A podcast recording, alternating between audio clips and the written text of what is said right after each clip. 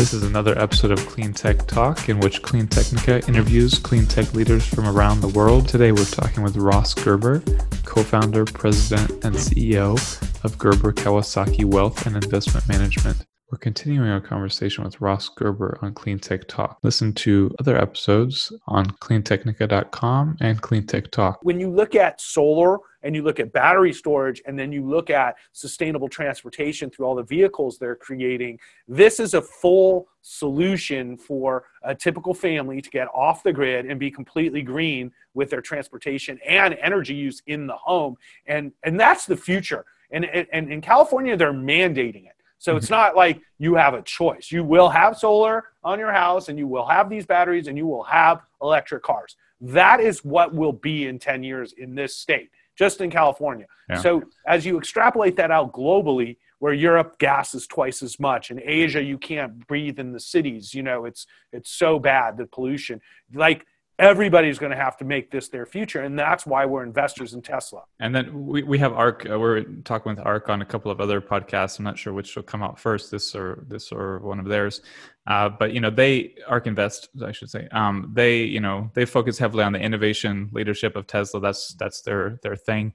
Um, you said you got in at 2012 yeah 2012 was when we started so, so obviously you identified that of course they were fighting climate change but they had a really strong innovation they had a great car. Yeah, they had a great car. Can you speak a little bit more about? I think you went to the factory the day after us. I did. Yeah. so we did this thorough factory tour, and uh, and interview with Jerome Guillen, who's number number three, number two, president of automotive at Tesla. He's uh, and I was writing, you know, on the plane, I was writing a few articles based on this, and one of them was the first one was, you know, the feeling inside of Tesla is totally different from Totally. The image you get from reading the news of Tesla, like you walk inside and people are calm, happy, having fun, doing great stuff. And then you, I was writing the article and I saw your tweet saying sort of the same thing. I was like, gosh, that's weird. And then I found out later that you, you, that you had been at the factory the day after. So I think you got hit with the same feeling. But but just speaking on the innovation front, uh, what, what's your why do you feel like Tesla is worth investing in so much? Why do you think they're they're they're so good of a of a company. You know, the short short sellers are going to say that they they set up the whole factory and made everybody work those two days because actually there's no. Oh yeah, for sure. Oh yeah, for a lot of actors, tons we, of actors. We, we, had a special tour just for those two days, but then they sent everybody home again. Uh, but um, you know, I went up there because I was starting to get nervous because you know, let's be real, you you can't help but read this stuff because that's my job. And and then you know you see what's happening outside like in santa monica where like everybody has a tesla now and they're like everywhere. Um, at lunch yesterday eight cars four of them were tesla in the lot. I was like wow you know this is like crazy um, there's quite a, there's a bit in Florida, but when we went out there, there you look up and you see six or seven or eight everywhere. There you go, you know McDonald's drive-through. There's a Tesla Model Three going through. Yeah. It's crazy up there. Oh, and the adaptation has been much quicker than I actually thought myself. And um, but but you know it, it really starts around what somebody was saying this morning on CNBC about building a platform. They were talking about Amazon. That when Amazon went public 22 years ago, I didn't get Amazon. I was like, oh, it's a bookstore. Why are they selling books? Like, it's great, it's online, but like nobody's gonna read these books. Like, you know, and I thought it was a dumb idea. You know, I I can relate.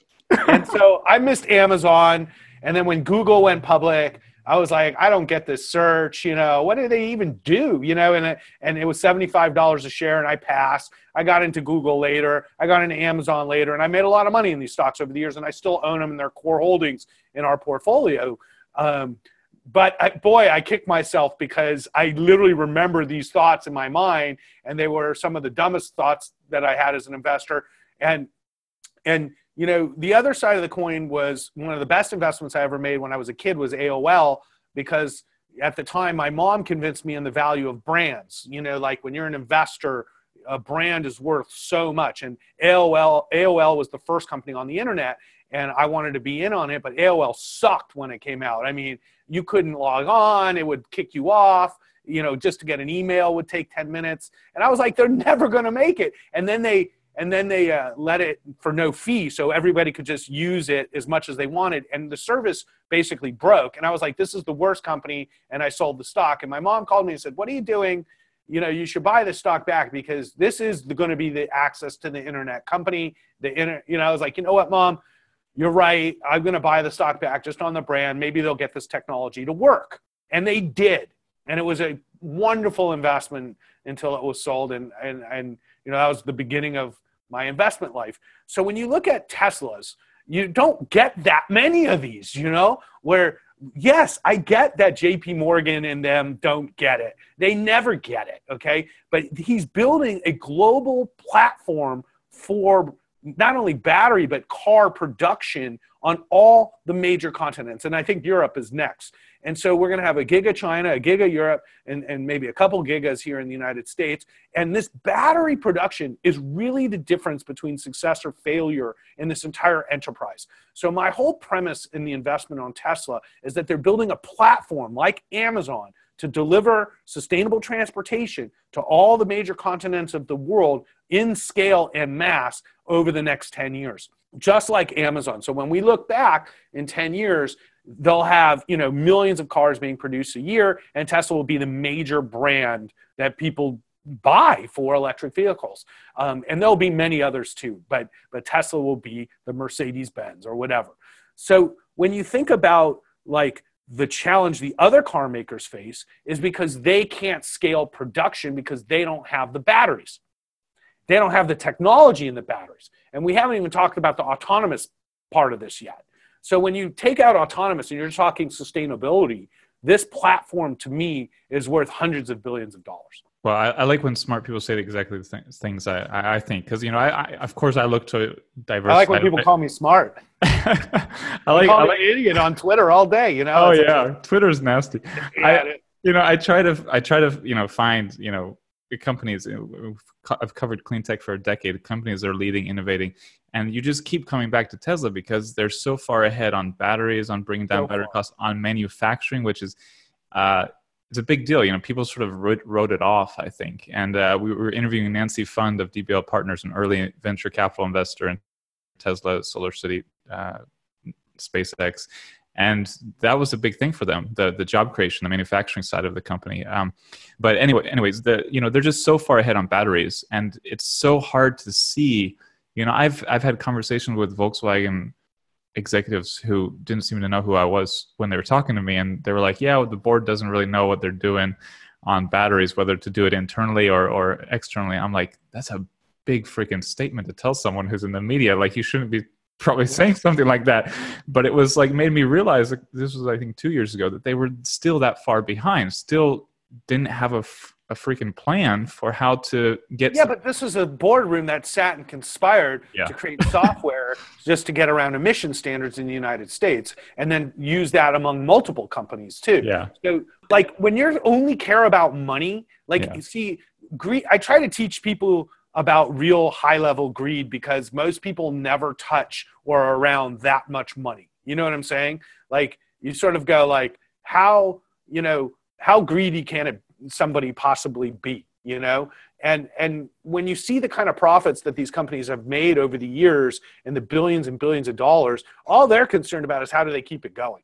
Yeah. You know how and there's so, so many executives at the last stage of their career or whatever where they don't want to shake things up too much. They don't want to take a big risk. Uh, elon of course is all about taking risks because that's his uh, yeah you think? passion. Uh, i loved the story that came out at he's one probably point. the biggest risk-taking ceo in america for sure. yeah and it pays and that's what you know that's what is big for ark invest they they value that kind of uh, risk taking uh, and anyway but the, on the battery front um, you know there's so many of these companies that are just sort of on the line or decided to rely on other suppliers and the problem is you've got how many major companies relying on how many battery companies for you how many models? really. You got LG Chem. I mean, who yeah. else really is? Yeah, well, you've got CATL from China's trying to get there, and LG Chem is in my backyard. They have their biggest European the biggest EV battery factory in Europe is in my backyard here. I know people who work at this factory. Right. And they have production hell as well. oh, I'm sure. you know, I'm sure. this is not, because we not, call them up and we go, "We're starting an EV company, and I need hundred thousand batteries a year. Can you do it?" And they're like, "Ha ha!" You know, like no chance. Get in line. Like yeah. they can't deal with all the car companies. Yeah, they, they get, you know, they have fires that destroy production lines. They have right uh, bottlenecks here and there. It's hard. And the thing is, if you've got 70 electric models relying on a few comp- battery companies they're being conservative. They're like okay we're going to scale up our production capacity to meet demand for you know they, they average it out more or less right? And then you have this problem of individual models that are compelling. So you have the hyundai kona ev or the kia niro ev or something that uh, compelling electric well, i think it's a conspiracy to make the ugliest cars possible i think that most ev companies literally conspire to make the most garbage can looking cars possible so that the ice vehicles that they sell will look relatively attractive bmw is a perfect example the i8 is gorgeous it's a gorgeous car i was like dude make this electric and you got a Tesla competitor, you know? Like it's a beautiful car. And then yeah. you look at i3 and I would rather like get beaten up in a bar than drive an i3. You know what I mean? And it's like the same people made this car. They made this one all electric and they and they made this one 5 miles electric. Like I don't get it.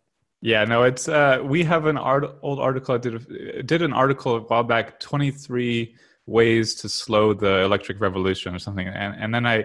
it was extremely popular so we made it 50 and there really i found 50 ways automakers could potentially be you know slowing the revolution uh, whether with pr with models with design with battery you know there's just so many ways that they potentially i'm not going to claim it but i you know, potentially are just trying to slow the transition and and i mean it comes down to things that sergio marchionne said that others have said i mean it's a to transition quickly would just destroy some companies. So they don't want it you to went be to the factory. Okay, so when you're at the factory and you look at what Tesla did, okay, you you can't just like take your car factory that puts engines together and all that, and then all of a sudden make it an electric car a production line. It just doesn't work that way because the actual production of electric vehicle is way easier than an ICE vehicle you know it's it, it's it's actually quite simple it's more like building an iphone where it's about the technology you're putting in and that's why the the robots didn't work as well as they had hoped was because it was actually a much more technical car like building a, a cell phone more than just a mass produced boom boom boom. And and like when you're in there you realize and after driving the car for almost a year now you realize like the car is a platform itself. Like yeah. there's really little in this car to depreciate it all. And the production lines i don't know how much they we, we i know we got a super custom tour. We were going through production lines with top engineers. And uh, it's amazing how much they innovate to you know deepak deepak has said on a couple of conference calls they're extremely capital efficient they're extremely focused on capital efficiency and when you go through a production line with the top engineer they show you how they improve this little thing, this little thing. They have these machines yeah. that track every single part. There's no other company that does this yeah. where they have a, machines tracking every single part. As soon as they have a problem, they can identify where that problem originated with that part. You know what happened, fix that, tweak that that robot or whatever to make the process more efficient. They're saving seconds or or or you know adding up to minutes on production lines and and it's this silicon valley like obsessive innovation not just reproducing well, it's an engineering thing too you know right like, I'm not an engineer, but my stepfather is. So we think very differently. And like engineer thinking like Elon and Jerome, those guys are like obsessed with the details, you know, like obsessed with every part exactly. of this production line being efficient. And, and, and, and I think that's where a lot of the analysts are just wrong. They haven't been to the factory. Okay. Yeah. This is the crazy thing. Like the JP Morgan guy lowers guidance, but he doesn't know what we know because he hasn't taken the time to go to the factory. And I'm sure they're happy to take the guy, right? And because yeah. it's open to the public. But what I saw there and what they told me is that the efficiency gains are really starting to take hold now, and the cost of production is dropping very, very fast. And, and yeah, and, and what you say at it, I can see that happening. And what you say about the engineers, so there's, I think one of the problems with Tesla is that Tesla is that the face is only Elon. They don't have enough of That's a, right. they don't that show the, the faces of others enough. And when you go there and you talk to this engineer, this engineer, this engineer, you see that he's got a team of freaking awesome engineers at every level who are focused like him on every little you know every little detail. He's obviously ingrained in the engineers this uh, this motto of if there's a 60% chance of success try it. If it doesn't work you know revert. So they have this engineering approach is like hyper innovate you know like right. try, it's like try and fail it's fine. Try, try and fail fine. Yeah, yeah. and and yeah. this is ingrained in top people you know people who design the the production lines who work on them every day. So you have this hyper innovation this hyper focus on engineering and I think I, I think like you say, it's lost on the other and on people who haven't toured the factory. Well, and this is what I've learned too. See, the problem when engineers run a company is they're not necessarily great with the media or marketing, and they don't care about it as much as they should. And so I've become the spokesperson for Tesla. You know, for oh some yeah, reason. people claim all the time that we're Tesla's PR team. They ask totally. They say that about me. Oh, he must be getting paid by Tesla. I'm like, oh, like, actually, I I wish. own Tesla. Okay, so I'm a spokesperson for my own company. Okay, but like, you know, I don't like being in the position of like having to defend Elon. Elon's a big boy. He gets himself in these messes, but Tesla doesn't do a great job telling the story. And that's one of the things that I've been working with Tesla on is their communications because that's actually my background. Is I'm a communications person and major and and. and No, they they should be we're successful because we're good at it, you know. Yeah, and they should be framing. They should be setting up. They should be setting up the frame for their story every every day. They should have a lot more content, in my opinion, to to feed to the media, where they're not responding to whatever the media found, but they're actually Well, now generating. it's, yeah, now it's too late. So anything they do like that is looked cynically or this or that. You know, the only way Tesla will be successful in the media is by being successful. And and people want in the media want to see Tesla be successful, other than maybe like Business Insider. But like you know, in general, I think there's an there's an over criticism of the media from us or from Elon because remember they're doing their jobs too and it isn't their job to be your friend you know it's very easy because they're friendly the reporters to think they're your friend Well, I mean, I think I know? think they just. Yeah, I don't think that. I think there was a long period of like uh, the media loved Tesla, loved Elon. He was getting tremendous positive press for for years for for doing great stuff when he was a little guy. When he when they got bigger, there were I think uh, very specific, coordinated sort of Absolutely. attacks where people were feeding uh, their you know certain media re- financial reporters they knew or hosts they It's knew. more like manipulation. It's just like Trump. That these Right. people are the same people using the same playbook that they Right. used when the election. So it's not that the media themselves are biased. Some of them are, but most aren't. Um, it's that they're just being manipulated by by FUD, and you can see it on Twitter all day long. And and and they do try hard. I I, I do have to give them credit, but they're not that hard to manipulate either. And so it's like, you know, Tesla doesn't play in the dirt like their competitors are playing with them. And, you know, that's their choice. I don't know if I would take that route personally if I was Tesla. I would play as dirty as my as these guys are playing. I But- think there's also like they know. leave a lot of gaps. I think there's a lot of opportunities still where they could have stories uh, out. You know, they could have stories prepared to to explain what's happening in, in with autopilot with uh, with the factory. With Honestly, I'm trying to meet with the communications team myself and teach them how to do this. You know, I, I'm really frustrated with Thank you for listening to this episode of our Clean Tech Talk interview with Ross Gerber. Listen to other episodes and other podcasts with clean tech leaders on cleantechnica.com and Clean Tech Talk.